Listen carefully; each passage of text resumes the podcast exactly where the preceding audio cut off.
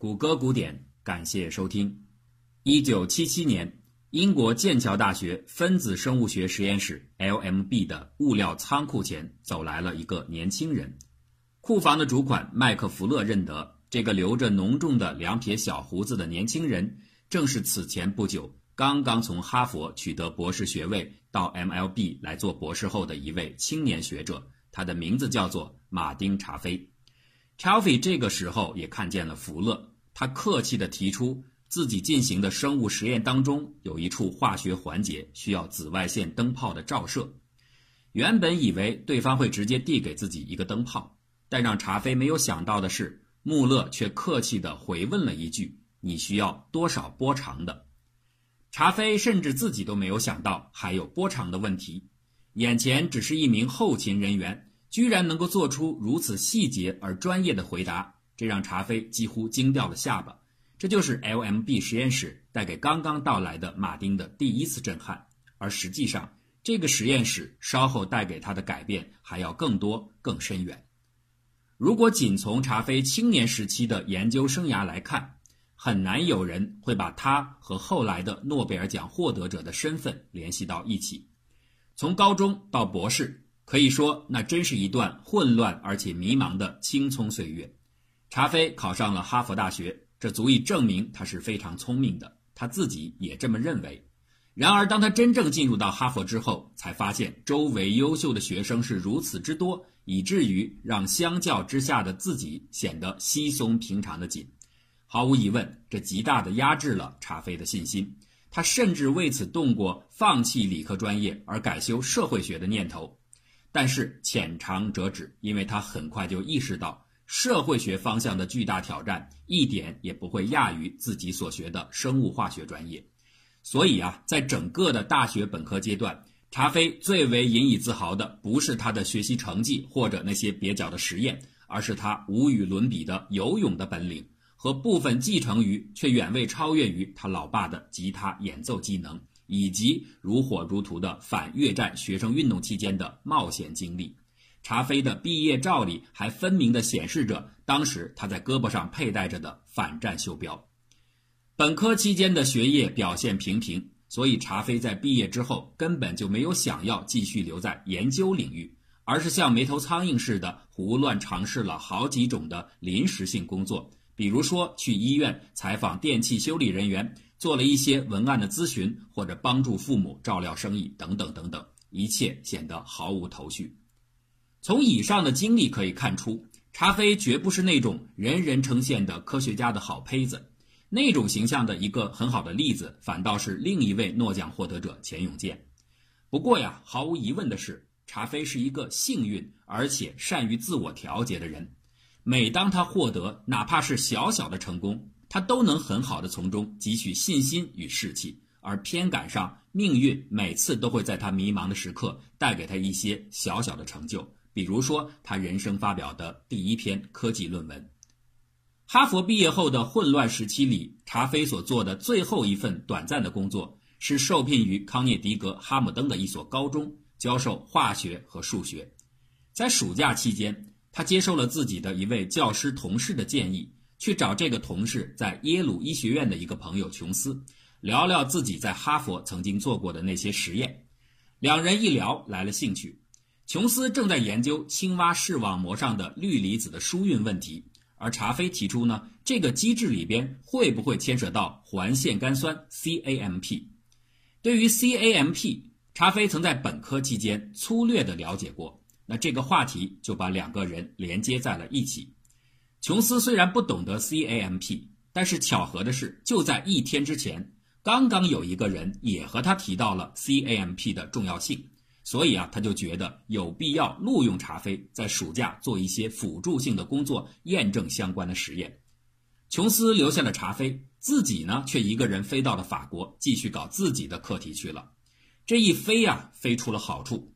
查菲在本科期间的各种实验之所以进行的很不顺利。他曾经自己总结说，是因为自个儿总是闷头一个人干活，而羞于启齿寻求他人的帮助。现在呢，临时老板不在了，CAMP 的课题他又不算熟悉，你想不找人帮忙都不行。查菲首先想到的是那个同样在琼斯面前提到过 CAMP 的人，他或许知道更多的细节，所以啊，他很快就联系到了亚瑟纽菲尔德。纽菲尔德给出了一个很好的建议：使用肾上腺素来增加 CAMP 的活跃水平。但是肾上腺素的运用，查菲一样是不熟悉的，所以两位琼斯实验室的博士后克莱斯和兰德又在查菲的请求之下帮了大忙。他们不仅添加了肾上腺素，还帮助安置了短路电流测量装置。到了这个阶段呢，整个的实验已经不是琼斯当时临走的时候布置下来的任务了。但是实验却运行得非常成功。暑假结束之后，返回的琼斯看到查菲跑题的实验结果，觉得远远超出了自己的预期。这不仅导致了查菲人生的第一篇科技论文的发表。更重要的是，他开始克服自己有事不求人的心理弱点，找到了重返研究领域的信心。有趣的是，此长彼消的情况出现了。就在短期的暑假实验带给查菲自信心的同时，他在高中教学的环境却开始变得令人失望起来。学校的管理层似乎在故意的排斥他和忽略他，哎，至少他自己是这么认为的。这让查菲异常的气愤。有一次，在教师会议上，当他就一个问题提出了自己的意见后，学校领导直接回怼查菲说：“这是一个好主意，马蒂，但是我们不打算这样做。”实验室和教员休息室的气氛是截然相反的。教师们或许是因为课堂上讲话太多，所以到了私下就大多沉默寡言；而实验室呢，刚好相反，人们工作的时候几乎一语不发，一到了休息时间，气氛就立刻欢快起来。两相对照，查菲决定离开高中，重返科研社区。一九七一年，他申请入读哈佛的生物系博士研究生，却被调剂到了生理学系。不知道这个意外的变化算不算是改变了查菲的命运？毕竟啊，如果不是在生理学系的话，那后面所有的剧情自然就不会像今天一般的存在，其中也许也包括二零零八年的那次诺贝尔奖。不过，对于当时的查菲来说，在哪个系一点都不重要。在度过了一个充实而愉快的博士学业生涯之后，1977年，他拿到了哈佛博士学位。查菲在博士期间的表现仍然只能称得上是中规中矩，而毫无光彩。所以啊，在博士毕业临近之时，他一样又有了一点小小的迷茫。但还好的是，这次的迷茫远不及本科毕业时那样的没有头绪。他考虑过在哈佛别的实验室继续做博士后，但不知道这还能多学到什么东西。恰在此时，查菲的高中好友霍维茨来找他玩。霍维茨当时正在英国剑桥大学的 LMB 实验室跟着大牛 Sydney Brenner 做博士后。那在他的热情介绍下，查菲对于到英国 LMB 继续自己的研究工作开始动了心。而幸运的是，他此时又得到了美国心脏协会和英国心脏基金的联合研究资助。万事俱备，只欠东风。查菲按照霍维茨的建议，就给 Cindy 写了自荐信。在得到初步的认可之后，他开始办理申请手续，并且到英国剑桥去面见 Cindy。出发之前呢，哈佛的一位热心的同事特别叮嘱查菲说：“Cindy 这个人呢，性格非常的刁钻。”他总是迅速的根据第一印象就判断一个人值不值得留下，所以啊，你对这第一面千万不要掉以轻心。查菲自然是牢记在心了，但是没有想到面试的时候还是出了岔子。刚开始的寒暄还算进行的不错，查菲说他想做微生物触觉方面的一些基因机制的工作，Cindy 肯定这个想法很不错，并且询问查菲还有什么问题没有。就在这个关节处，意外出现了。查菲想请 Cindy 就他在1974年发表的一篇介绍秀丽隐杆线虫基因的论文的一些方面做出解释。不知道为什么，这引起了 Cindy 的明显不快。他没有正面回答查菲，而是在简单敷衍了几句之后，就匆匆结束了谈话。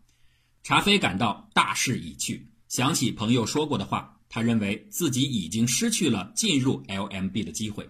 而自己最对不起的，大概要数自个儿的脖子了。就在去英国之前，利用短暂的一段空档期，查菲抓紧时间熟悉秀丽隐杆线虫，因为他知道，如果进入了 LMB，他要朝夕相处的对象就是这种仅有一毫米长的小东西。查菲此前很少使用显微镜，所以啊，他不知道如何正确的进行观察。当他坐在一个座位上不安定的乱动，而且长时间的保持着一个不良的观察姿势后，他发现自己的脖子和肩膀居然落枕了。以至于好几天他都无法继续工作，付出了这么惨重的代价。如果最后没有得到 s t a n e 的接受，那就太遗憾了。但是最后的结果证明，查菲想多了，他如愿以偿地进入到英国剑桥。LMB 的专业性毋庸置疑，一个紫外线灯泡都会精确区分出不同的波长。查菲在此受益匪浅。这里的人们对于科学保持着旺盛的热情。大家吃饭、午休、聚餐时都在讨论问题，但是兴趣却不仅仅局限在分子生物学。他们会相约着去看剑桥天文系举办的旅行者号的照片展，去看各种电影，还有讨论各类有趣的畅销书的话题。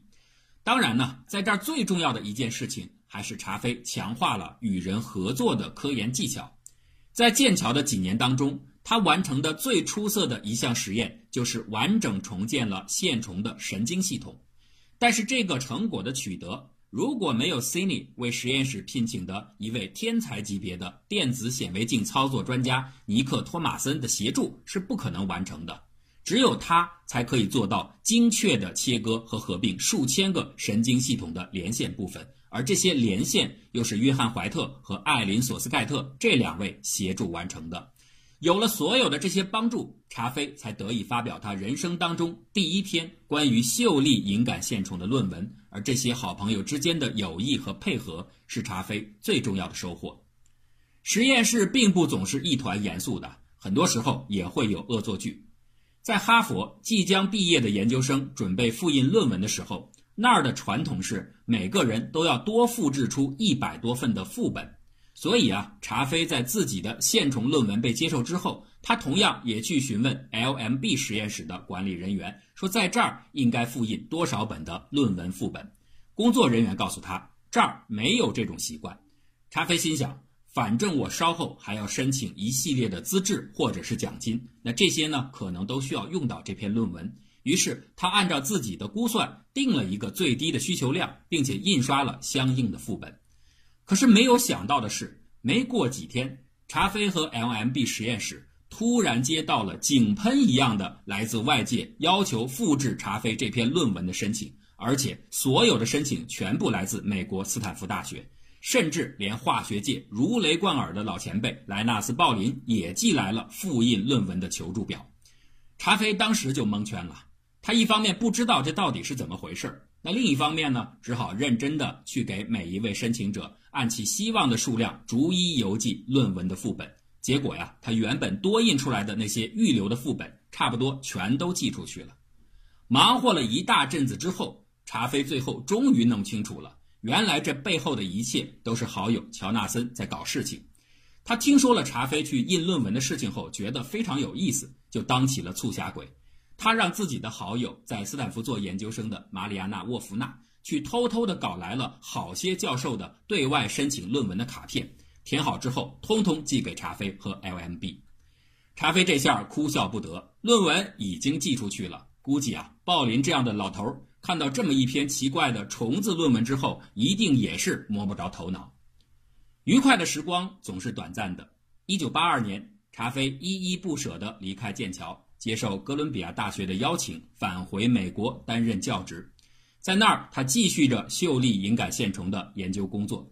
如果没有几年之后的一次讲座带来的意外改变，查菲可能一辈子也就耗在这种透明的小虫子身上了。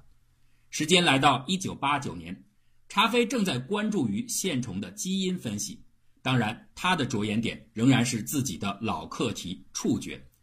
查菲意识到。自己非常需要一种分析技术，能够确定出特定的基因能够被表达出来的细胞类别。也就是说，某基因仅在一些特定类型的细胞中才能表达，而在其他类型的细胞当中绝对不表达。你只有确认了这一点，疑似的触觉基因才可以得到肯定，因为这样的基因只应该体现在神经细胞当中。这一年的四月二十五号，学校举行了一次关于基因的讲座，查菲也参加了。这次会议上，神经生物学家保罗·布雷姆在自己的报告当中提到了下村修、维多利亚水母、生物发光现象，还有绿色荧光蛋白 （GFP）。这个话题立刻让查菲着了迷，这是他第一次听说 GFP 的存在。他马上兴奋地想到：这不就是我要找的分析技术吗？GFP 可以无需底物质自己发光，而线虫呢是完全透明的生命体。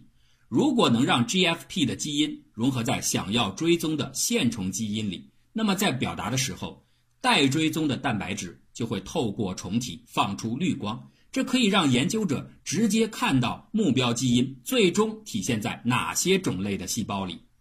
兴奋的查菲开始在会议上走神儿。他后来回忆说，自己从这个点之后就完全记不得可怜的布雷姆到底又说了些什么，而这种兴奋之情完全也可以从他当时的记录手稿上的跳跃的笔记里显露无遗。利用绿色荧光蛋白创造出一种全新的示踪技术，这个想法肯定不是查菲首创的，至少 Pleasure 有这个念头的时间就要早出不少，也因此啊。很多人后来在评价查菲的工作时，有一种隐含的低评的倾向，就是视其为更多的运气成分，而且完成这个工作本身的技术也偏于简单。没错，当时的查菲恰巧正在追求一种示踪技术，恰巧研究的目标是一种透明的虫子，恰巧简单的线虫结构易于完成 GFP 的加载。这些呢，的确都是一些巧合的机遇。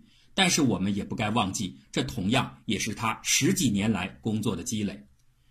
讨论会报告的第二天，查菲立刻动手查阅 GFP 研究的有关文献。他马上找到了正在进行 GFP 基因克隆的 Pressure，并且取得了联系。两个人一拍即合，决定合作进行 GFP 在线虫体内的表达研究工作。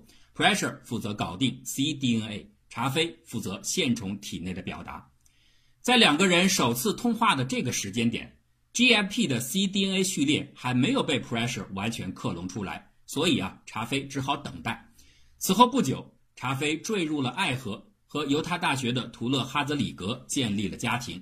他和妻子约定，可以使用妻子尚未发表的一篇论文作为基因表达标记的绿色荧光蛋白，代价呢是在一个月之中包下所有的家务。煮咖啡、做饭、扫房子和倒垃圾，两个人幸福的一起在犹他州度蜜月。这趟旅行长达九个月，而那边厢呢？可怜的道格拉斯 ·Pressure 终于克隆完成了绝大部分的 cDNA。他马上打电话联系查菲，想告诉他这个好消息。可是呢，哥伦比亚大学实验室的工作人员却回复说，查菲出去旅行了，并且给 Pressure 留下了查菲的妻子在犹他大学的联系电话。Pressure 再次致电犹他大学，询问查菲是否在那儿。得到的回答是：我们这儿没有一个叫做马丁·查菲的人。Pressure 以为查菲可能已经退出科学界了，所以他只好作罢。到后来，他独自发表了相关的研究论文。而幸福的查菲呢？他一直认为 Pressure 如果有进展的话，会打电话给自己的，所以他始终没有主动去联系对方。就这样啊，一直到了一九九二年的九月份，一个新的研究生吉亚进入了查菲的实验室。在和研究生交谈的时候，吉亚说他硕士期间做的研究就是关于荧光的工作，这马上勾起了查菲几年前的念头。他说呀：“我有个好主意，或者说我希望这是一个好主意，就是在细胞当中运用荧光蛋白。但是很可惜，我期望与之合作的那个人好像再也不会回到我的身边了。”所以啊，也许我们应该看看最近的其他的进展。他们立刻动手查询 GFP 最新的文献，并且马上注意到了 Pressure 的最新论文。原来他已经完成了 cDNA 的克隆。查菲马上打电话给 Pressure，这是他们的第二次通话。Pressure 答应寄给查菲他所克隆出来的 cDNA 的片段。但是这个时候啊，查菲心里已经有些打鼓了。Pressure 公开发表了成果。而且由于他的慷慨，从来都不会吝于分享自己的基因片段，所以啊，这几年之中很可能已经有人捷足先登了。后来查菲果然发现除了他们之外，至少还有三个小组都进行了类似的 GFP 基因的表达工作。但是对查菲来说，幸运的是，这些人都失败了。原因呢，却是一个听起来似乎很合理的想法。既然想让 GFP 基因在别的生物体内能够成功的表达，那有理由相信应该多保留一些 cDNA 片段两端外侧的额外的序列，因为谁也无法确知这样的表达成功是否要依赖于一些别的要素，比如说更多的酶。所以多留下一些额外的基因似乎是没有坏处的。万一它恰好就是表达成功所需要的呢？结果呀，就在这点上，这些团队都犯了错误。而查菲他们呢，没有想那么多，他们只是很简单的克隆了扩增编码序列，没有引入任何新的 DNA，这反而造就了他们的成功。一九九二年，绿色的荧光终于在透明的秀丽隐杆线虫的体内被点亮了。查菲就是这么一个神奇的人。他无意的丢掉了很多，却又无意的得到了很多。二零零八年十月七号的晚上是诺贝尔奖评审委员会电话通知每个得奖人这个重大消息的关键时刻。